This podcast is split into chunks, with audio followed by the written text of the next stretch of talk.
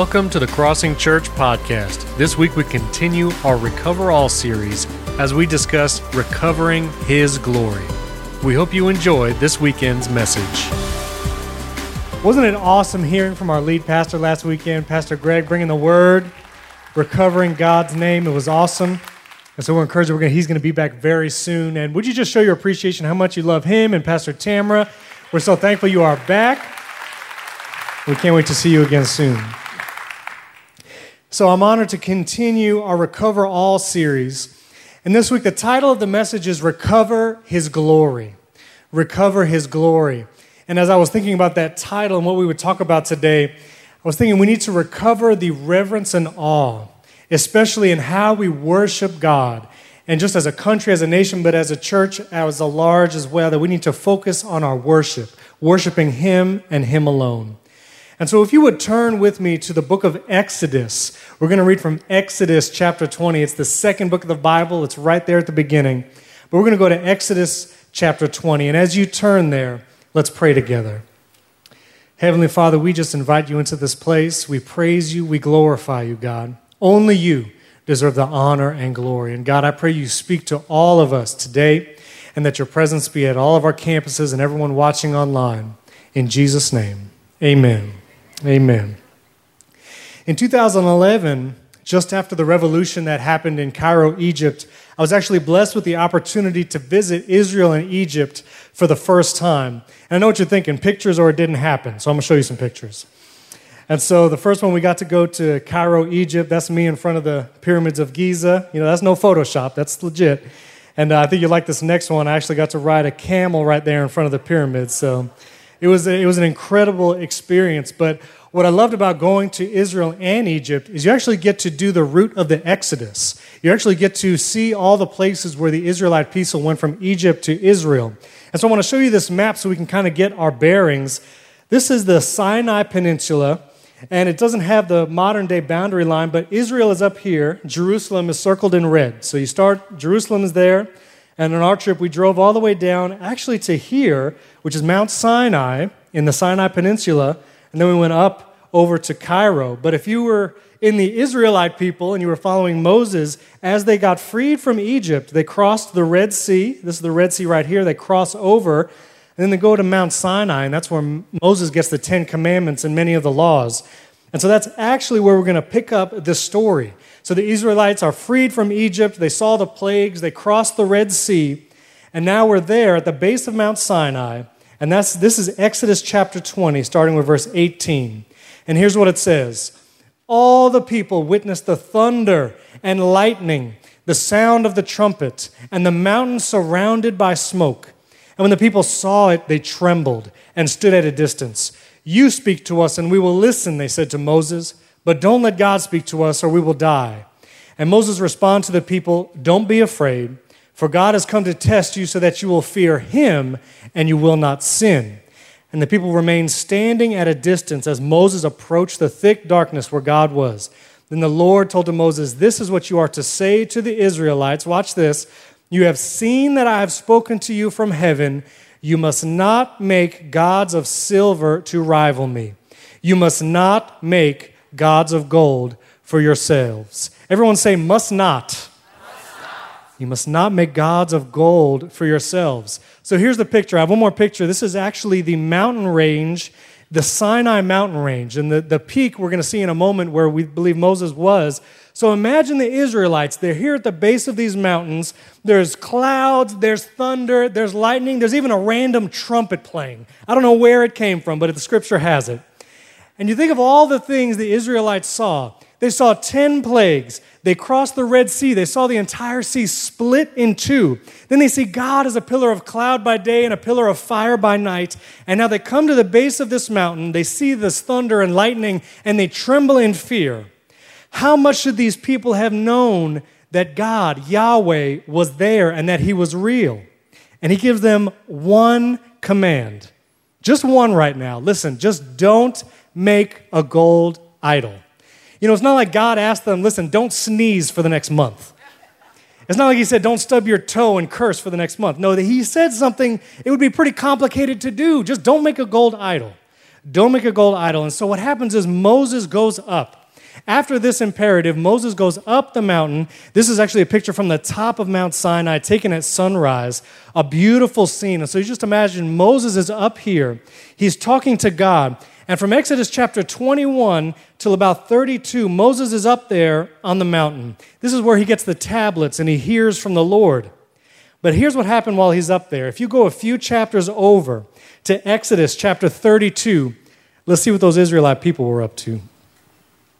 So, Exodus chapter 32 now, starting at the beginning, it says, When the people saw that Moses delayed in coming down from the mountain, they gathered around Aaron, the second in command, and said to him, Come, make us a God who will go before us, because this Moses, the man who brought us up from the land of Egypt, we don't know what has happened to him. Isn't that so true even of us today? When God just takes a little bit longer than we expect when God just takes a little too long to answer us, we start looking for answers in all the wrong places. When we don't hear from God just for a little bit, we start looking for anything that could take his place. And watch what Aaron does. Aaron replied to them, Take off your gold rings that are on your ears of your wives, your sons, your daughters, bring them to me. So all the people took off their gold rings that were on their ears and brought them to Aaron. He took the gold from their hands, fashioned it with an engraving tool, and made it into an image of a calf. Then they said, Israel, this is your God who brought you up from the land of Egypt. Are you serious? This thing, this statue made out of their own jewelry and gold that they fashioned themselves, and now they are saying, Here's the God that led us out of Egypt. The God that split the Red Sea and was a pillar of cloud and fire, and they were just trembling at the base of the mountain. But how soon they forgot. How soon they forgot and chose to worship something else. Nice one, Israel. Way to go. And watch as we continue the verses. It says, The Lord spoke to Moses, Go down at once. For your people, I like how God is now saying, Moses, these are your people. I don't know what they're doing, but they're not listening to me. Go down at once, for your people who brought, who I brought up from the land of Egypt have acted corruptly. Then Moses turned and went down the mountain with the two tablets of the testimony in his hand. Here's Moses. He's coming down with two tablets. They were inscribed on both sides, the Bible says. I like how God did that double sided printing. He had a lot to say. Inscribed front and back. As he approached the camp and saw the calf and the dancing, Moses became enraged and threw the tablets out of his hands, smashing them at the base of the mountain. Imagine just being Moses for a second. You've just been on the top of the mountain, communing with God, hearing from Him, getting the commands for the Israelite people, and you come down to find the entire nation doing the one thing they were told not to do. You see, they did not have reverence for the God of Abraham, Isaac, and Jacob. After just a short time, they forgot about all the things God had done. You see, they traded the truth of God for a lie because it was convenient and right in front of them. They broke the first law, loving the Lord your God only. But let's make it real for today. How does this apply even today? I want you to think about this phrase because it is so important to our lives. You see, our nature is to worship either God or something else. Our nature as human beings, we are created to worship something. And we will either worship God or something else. And this happens all the time. You see it even today in popular culture. I want to show you this clip. This is actually from a Michael Jackson concert that happened in Bucharest. And I won't play the audio, just rest assured, it's just screaming fans the entire time. But Michael Jackson literally just stands on stage for two minutes straight and look at the crowd. I just want you to think about this for a second. This is worship. These people are worshiping something. And you may think that that's a little foolish. Maybe that doesn't apply to you. But maybe you've been to a sports stadium and it looks like this. It looks very much like something is being worshiped. I'm sorry, sports ball fans.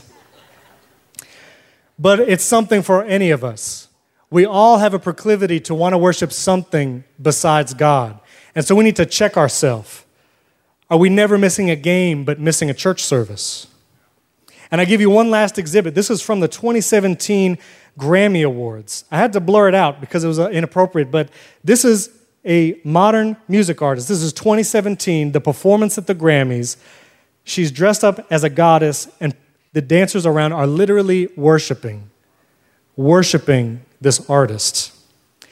You can try to do all the mental and verbal gymnastics to tell me otherwise, but let me tell you, this is worship.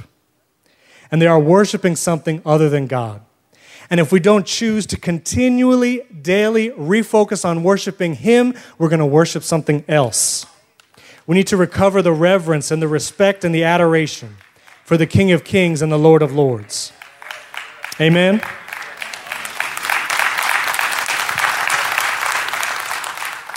So, how do we do this?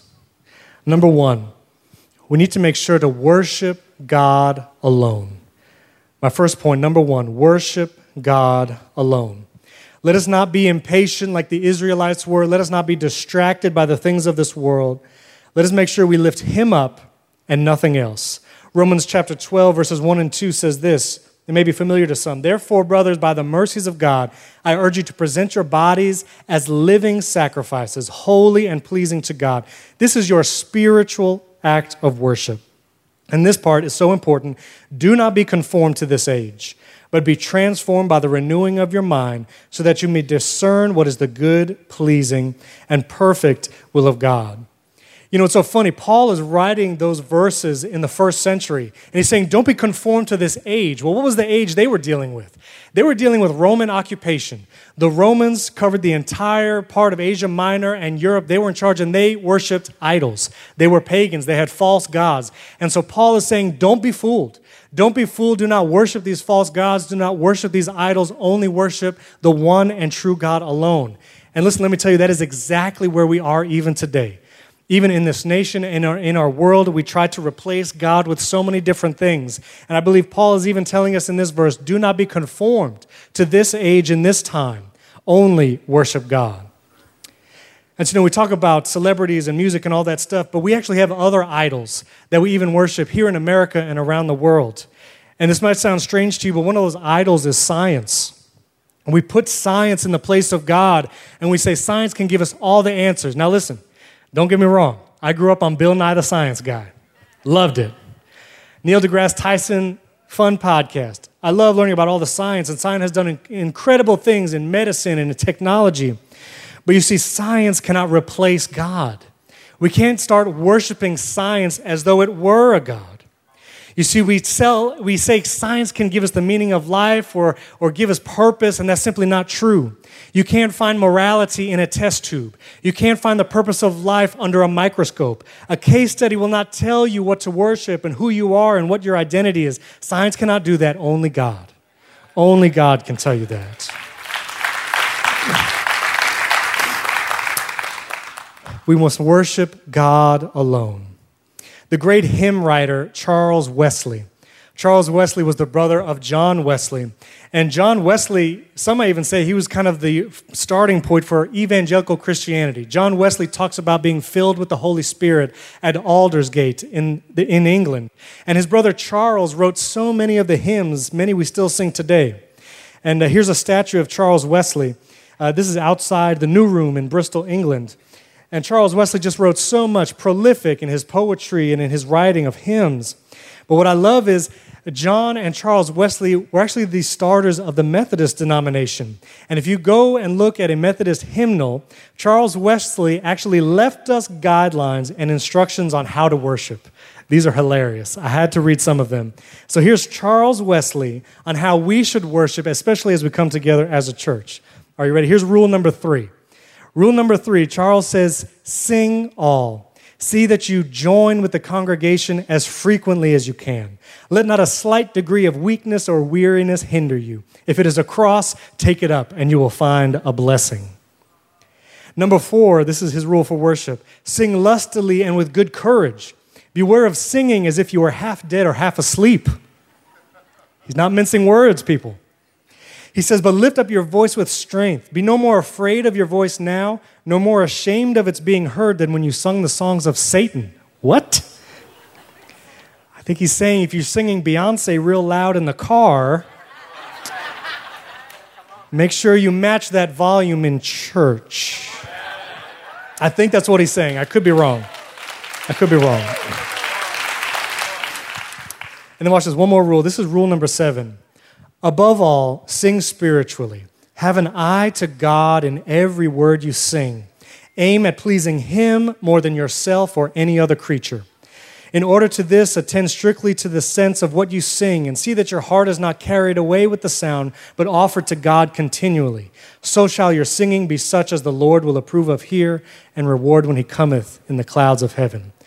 I love that first line have an eye to God in every word you sing.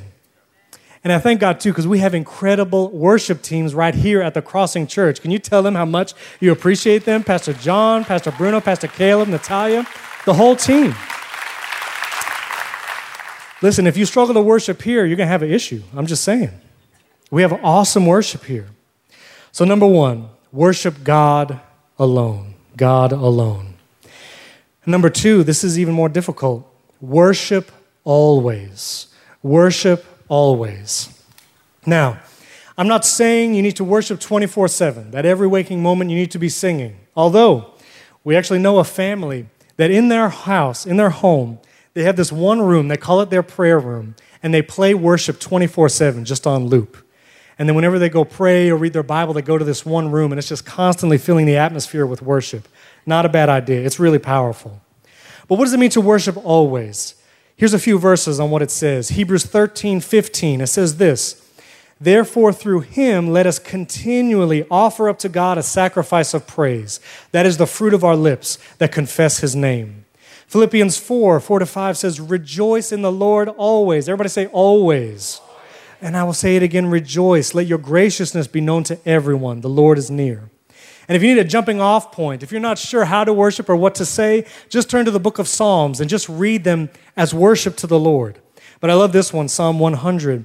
It says this Shout triumphantly to the Lord, all the earth. Serve the Lord with gladness. Come before him with joyful songs. Acknowledge that Yahweh is God. He made us, and we are his, his people, the sheep of his pasture. Enter his gates with thanksgiving and his courts with praise. Give thanks to him and praise his name, for Yahweh is good. His love is eternal. His faithfulness endures through all generations. I love those verses, it's so powerful. And I would say, just to start, just to start, I try to do this as often as I can. As you're going through your day, walking through your house, at your job, just thank God for a moment. Just say, God, thank you for my family. Thank you for my friends. Thank you for this job. Thank you for my life. And if you don't know what to thank Him for, say, thank you for your son. Thank you that you sent him to die for my sins. Thank you for forgiveness. Thank you for a hope of eternal life. Hope that you will give me a peace, a peace that passes all understanding. Thank you for your presence. Thank you for your presence in my life and in my home. Come meet with me even now. You can do that. Just take a moment, even if you're not saying it loud, even if you're just saying it quietly, just take a moment because he is worthy of our praise. Listen, do not let the trials of this world distract you, and do not let culture rob him of the glory he deserves. And listen, this Thursday, you have a prime opportunity. The first word of the holiday, thanks, that first part, Thanksgiving. Take the time, thank him. But I'm reminded of the story of King David. You see, after David had an affair with Bathsheba, there was a son, and Bathsheba gave birth to this son. But shortly after he was born, the baby died. Surely it was a difficult time in David's life. But I want to read this one verse right when David hears that his son has died, watch what he does. 2 Samuel 12, verse 20, it says this Then David got up from the ground, he washed, anointed himself, changed his clothes, and he went to the Lord's house and worshiped. He went to the Lord's house and worshiped. You see, so often when we go through a difficult time or we experience tragedy, we have the opposite reaction. And it's understandable. But we react and we want to push God away. Sometimes we want to push other people away. We want to push anyone that's trying to help away. But I challenge you in those moments don't distance yourself. Don't distance yourself, especially from God. Rather, press in the other direction. Worship through the tears and sadness. Glorify God amidst the pain, and I believe you will feel His presence even stronger then than you ever have before. In his book, The Problem of Pain, C.S. Lewis, the great Christian apologist, He writes about those going through suffering and, and difficult times. So often they feel alone and they feel like there's a, a knocking at the door of their heart and no one is answering. But C.S. Lewis says more often than not, it's God knocking on the door of your heart. And a lot of times we have trouble letting Him in, letting Him into what we're going through in our struggle. And so I encourage you, worship God always, even in those difficult times, in those difficult moments. Open the door, let Him in. He will grieve with you and then give you peace and hope in return. So, worship God alone, number one. And number two, worship always. In every situation, no matter what, worship always. And number three, worship in awe and reverence. Worship in awe and reverence. I want to go back to the first, the Exodus chapter 20, verse 18. It says, All the people witnessed the thunder and lightning, the sound of the trumpet, and the mountain surrounded by smoke. And when the people saw it, they trembled and stood at a different distance. You see, our God is an awesome wonder. Our God is all powerful, He's omniscient, omnipotent, omnipresent. He is so strong, so worthy, so glorious. Even the angels cry, Holy, holy, holy is the Lord God Almighty. Just look at some of these verses. 1 Samuel 2, verse 2. There is no one holy like the Lord. There is no one beside you. There is no rock like our God. Isaiah 6 3, it says, One angel called to another, Holy, holy, holy is the Lord of hosts. His glory fills the whole earth.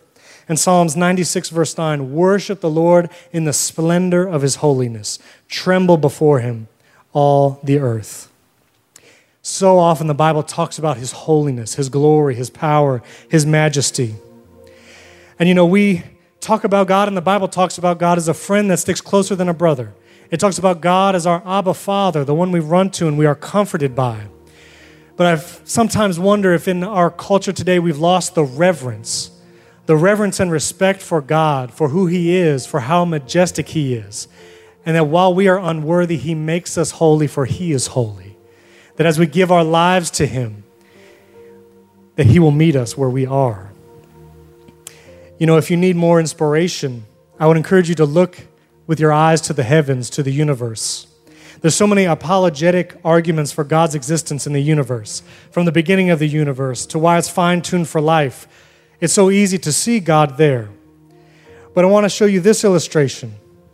On the Apollo 8 mission in 1986, or I'm sorry, 1968, 1968, the Apollo 8 mission, the astronauts circled the moon for the first time. As they came around the dark side of the moon, they saw a view of Earth. And Captain James A. Lovell said this Here's the view that they saw. They call it the Earthrise. The sunrise, they call it the Earthrise. And as they circled the moon, this is what they saw. And Captain James A. Lovell said this As I observed the Earth, I realized my home is a small planet one of nine in the solar system. It is just a mere speck in our Milky Way galaxy, lost to oblivion in the universe. I began to question my own existence. How do I fit in to what I see? All these big questions in the minds of these astronauts. But I love this part. During their Christmas Eve broadcast that day in 1968, the astronauts tried to figure out what to say, what to broadcast back to the world from this side of the moon. This is what those astronauts felt the only appropriate response should be. And we're going to play this audio clip.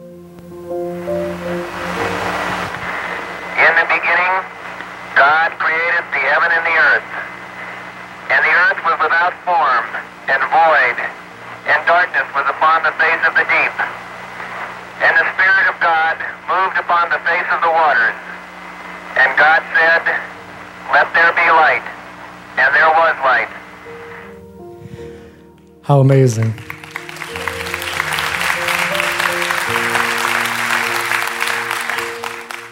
Romans chapter 1, verses 20 says this For God's invisible attributes, that is, his eternal power, divine nature, have been clearly seen since the creation of the world, being understood through what he has made, and as a result, people are without excuse. That last line strikes to the heart. Paul is saying if you just opened your eyes, you would see God everywhere. He is worthy to be praised. Let no idol or anything else take his place. I want to end with this final quote from C.S. Lewis. It's lengthy, but stick with me.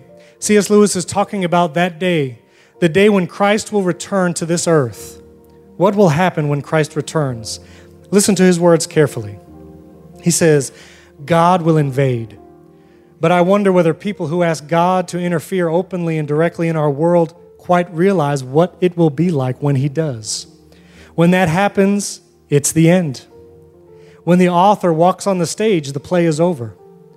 God is going to invade, all right, but what is the good of saying you are on His side then, when you see the whole natural universe melting away like a dream?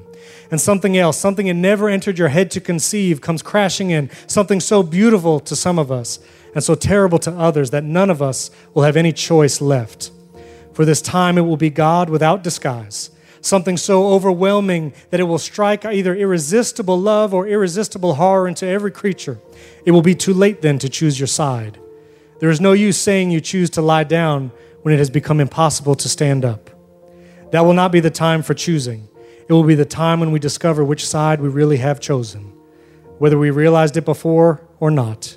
Now, today, this moment is our chance to choose the right side. God is holding back to give us that chance. It will not last forever. C.S. Lewis is talking about those verses in the Bible where it says, when Christ returns, every knee will bow and every tongue will confess. Whether they confess the name of Jesus during their lives or not, every knee has to bow because that's the glory of God. That's the power of God. Every knee will bow and every tongue will confess that He and He alone is Lord. And so, right now, in this moment, like C.S. Lewis was saying, let us worship Him. And if we haven't yet given our life to Him, let's do that. If you would bow your heads and close your eyes. First of all, let's just take a moment as your heads bows and eyes closed. Just speak some worship to Him. Just say, Thank you, Father. Thank you, God. Thank you. I worship you. You are great and greatly to be praised. Your name is above all names. You're the King of kings and the Lord of lords. There's no one beside you, no one before you, no one more powerful. God, I remove anything in my life that's trying to take your place. Remove any idols that I might be erecting instead of worshiping you. Help me to keep my eyes on you with every word I speak, every word of worship that I say, every song that I sing. Let it be only to you, only to you, God. And now, if you're here at our campuses and online, every head bowed, every eye closed still, we're going to pray a simple prayer. And this is the prayer of salvation. It's not anything special about the words we say, it's the posture of your heart. It's saying, I don't want to wait till that day when I don't have a choice to bow or not. I want to do it today. When I have a choice, where I can exercise my own free will to bow down and give my life to Jesus Christ. So everyone's going to pray this prayer together so no one's alone. Everyone say, Dear Jesus, I give you my life. I worship you alone. Forgive me of my sin. I believe you died on a cross, and I believe you rose again. And with every head bowed, every eye closed, if you prayed that prayer for the first time, you're saying, I'm bowing my knee to Christ, I'm giving my life to Christ right now, we want you to raise your hand on the count of three. Ready? One, two, three. If that was you, just raise your hand here at all of our campuses. No one's looking around. This is between you and God. You're saying, I'm bowing my knee to Him right now. We hope you enjoyed this weekend's message. Don't forget to follow us on social media at We Are Crossing on Instagram, Twitter, and Facebook. And you can also watch all of our on demand messages plus content for all ages from elementary to students to young adults at youtube.com slash crossing church. Thanks for joining us. We can't wait to worship with you again soon.